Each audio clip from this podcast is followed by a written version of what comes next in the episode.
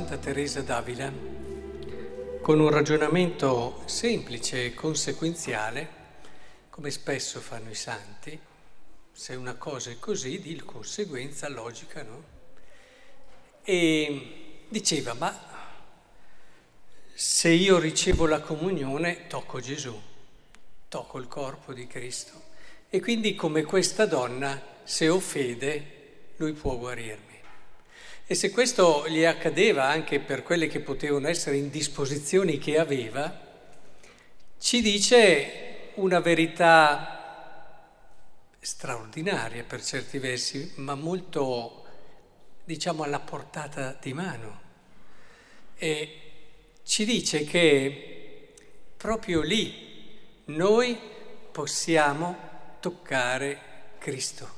E se facciamo, io mi immagino, no? Gesù che passa in mezzo alla folla come questo brano di Vangelo, ma l'hanno toccato in tanti, come qui oggi in tanti riceveranno la comunione e lo potranno toccare, ma solo quella donna ha avuto la fede per guarire. E, e quello che mi viene da pensare, quante volte noi possiamo toccare come una folla Gesù nelle messe, ma è la fede che fa la differenza, la fede che abbiamo. E e su questo allora vorrei che guidati dalla fede cercassimo di capire un po' quello che è uno dei messaggi importanti della liturgia di oggi, che già ci introduce benissimo la, la prima lettura che abbiamo appena ascoltato. Dice così il libro della Sapienza.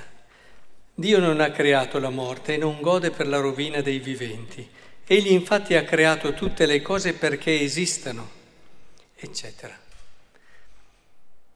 Questo però non è da riferire alla morte terrena, ma alla morte eterna. Mi spiego. La morte fa parte della vita. Come sarebbe la vita senza la morte? Sarebbe una cosa impensabile nella condizione in cui siamo oggi. E soprattutto verrebbe svuotata di tutto ciò che le può dare valore. Paradossalmente quella che viene ritenuta quella terribile tragedia ineluttabile che arriva a bussare alla porta di tutti, che è la morte, paradossalmente, se la impariamo a leggere con libertà di spirito, e con una visione ampia, ci rendiamo conto che è una realtà assolutamente necessaria perché possiamo dire che la nostra vita abbia un peso e un valore. Quindi qui quello che dobbiamo comprendere e capire, adesso cercherò anche di spiegarvelo con degli esempi, non è che il Signore ci abbia dato, come dire, la morte sia entrata pecca- con il peccato e di conseguenza senza il peccato non ci sarebbe stata la morte, ma dobbiamo intenderlo che il peccato ci ha fatto vedere la morte in un modo diverso. Ecco cosa ha fatto il peccato. Il peccato ci, ha, ci impedisce di vedere quello che è, è il volto vero della morte, che faceva dire a San Francesco d'Assisi, sorella morte. Ecco, perché vi dico questo? Provate a immaginarvi la vita senza la morte, no? Accennavo prima. Che cos'è che avrebbe valore? Cioè le cose che sono più importanti nella vita perderebbero di peso. Faccio un esempio spicciolo.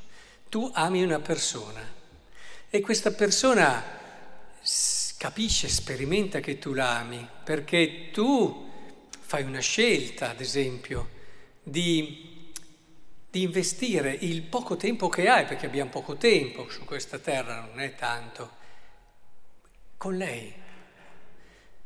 Tu rinunci a vivere quel poco tempo con altri e lo vivi con lei.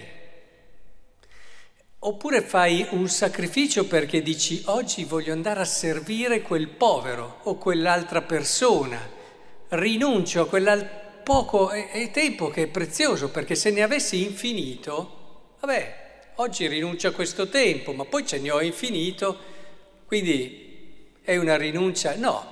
Immaginate una persona che ha solamente 4-5 pesci da mangiare e, e dice, beh dai, io ho questi, voi non avete nulla, dividiamoceli. E rinuncia a quattro dei, dei suoi pesci ne tiene uno, metà, per condividerlo con tutti gli altri. Ha un certo peso, no? Se invece una persona ha un'infinita quantità di pesci e ti dice te ne do quattro, beh, insomma, ha tutto un altro peso. È importante che rileggiamo la vita alla luce di questa presenza della morte, ma non come mostro, ma come sorella. L'unico mostro è la morte eterna, quella sì.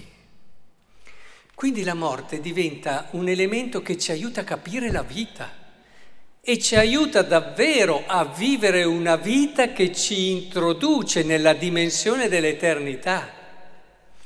Ci aiuta a vivere già adesso eh, con quelli che sono i contenuti e le sostanze dell'eternità, perché ci fa dare peso alle cose, ci fa scegliere anche il peso di una scelta. Provate a immaginare.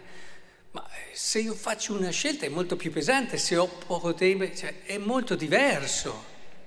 Quando faccio una scelta e tutto acquista un significato e un valore nuovo. Noi ce l'abbiamo dentro la testa questo senso del tempo, eh? c'è poco da fare, condiziona tutta la nostra vita. Se non ci fosse questa cognizione di tempo, non ci capiremmo neanche più in tutto quello che facciamo programmiamo, progettiamo, c'è un inizio e c'è una fine. Sono elementi che appartengono alla nostra vita, inevitabilmente. Ora, se questo è vero, ecco che il vero timore che deve accompagnare la nostra vita non è quello della morte, ma è quello di non arrivare alla vera vita, di non vivere veramente. E la morte in questo ci può aiutare. Infatti, quando dicevano eh, ricordati che devi morire, e, e, non era una cosa che dopo dicevo, oh, mamma mia, questo qua è triste, questo qua... No, ma questo qua ti sta ricordando, ricorda che devi vivere, se lo capisci davvero. Ricorda che hai questo tempo che è la tua opportunità e la tua possibilità grande di vita e che se butti via del tempo tu hai buttato via qualcosa di immenso che è impagabile. Se invece non ci fosse una fine il tempo verrebbe svalutato, no? Un po' come la logica della borsa, evidentemente. Si svaluterebbe terribilmente.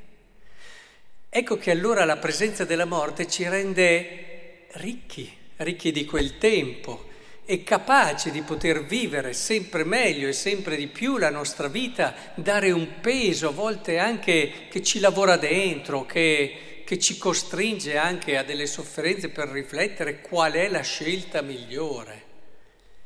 Non tutte le scelte sono uguali.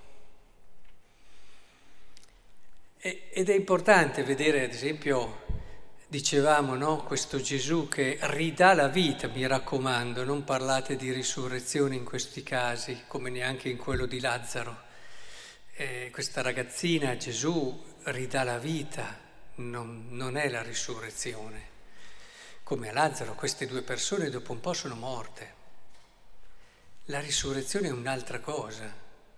La risurrezione è entrare in una dimensione di pienezza e di vita che ti apre l'eternità, ti introduce nell'orizzonte dell'eternità, nella prospettiva giusta del vivere. Ed è per questo allora che il Signore, quando fa anche questi miracoli, li fa proprio per intanto essere vicino a questa situazione, perché la compassione, l'essere vicini alla sofferenza è propria dell'amore. E in tutto questo il Signore ci indica che è fondamentale essere sempre vicini a chi soffre, dall'altra per ricordarci che noi siamo fatti per la vita. Anche la salute di questa donna non è, non è l'assoluto bene, voi lo sapete meglio di me, ve l'ho ripetuto tante volte, non è l'assoluto bene la salute. Guai a me se avessimo salute, e lo abbiamo visto tante volte, ma non salviamo l'anima. E scendendo in una prospettiva anche più umana, guai a me, e lo vediamo tutti i giorni, se abbiamo piena salute ma siamo tristi.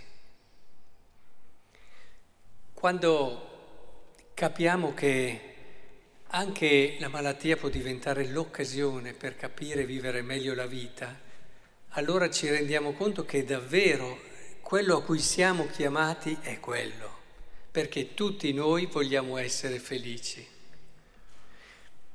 Ve l'ho già raccontato, ma ve lo racconterò ancora e porterete pazienza. Però ci sono degli episodi nella vita che ti segnano. E io ero un giovane sacerdote, inesperto, e il Signore usa tanti modi per farti crescere.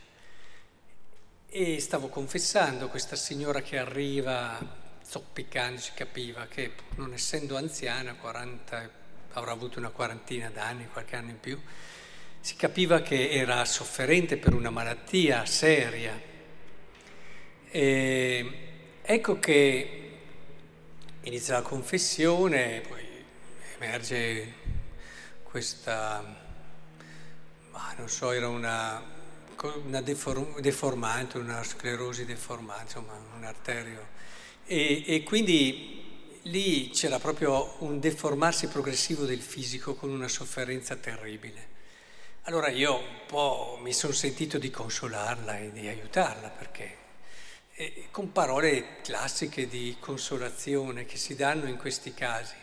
A un certo punto però lei mi guarda, ha capito probabilmente che ero anche giovane, dice, ma lei reverendo non ha mica capito niente. E, e mi dice, non, non, si rende conto che io da quando ho cominciato a soffrire per questa malattia ho cominciato a vivere? Io vivevo per delle sciocchezze, badavo alla moda, badavo a questo, a quell'altro, perdevo il mio tempo per ciò che non valeva la pena. Stavo buttando via la mia vita. Questa malattia mi ha riportato al senso delle cose, mi ha riportato e mi ha centrato sulla bellezza della vita. E non ho mai visto la bellezza della vita come la vedo ora. E, ed è per questo che vorrei che comprendessimo insieme che cos'è davvero la cosa che conta di più. Forse allora arriveremo a dire anche noi un giorno, sorella morte.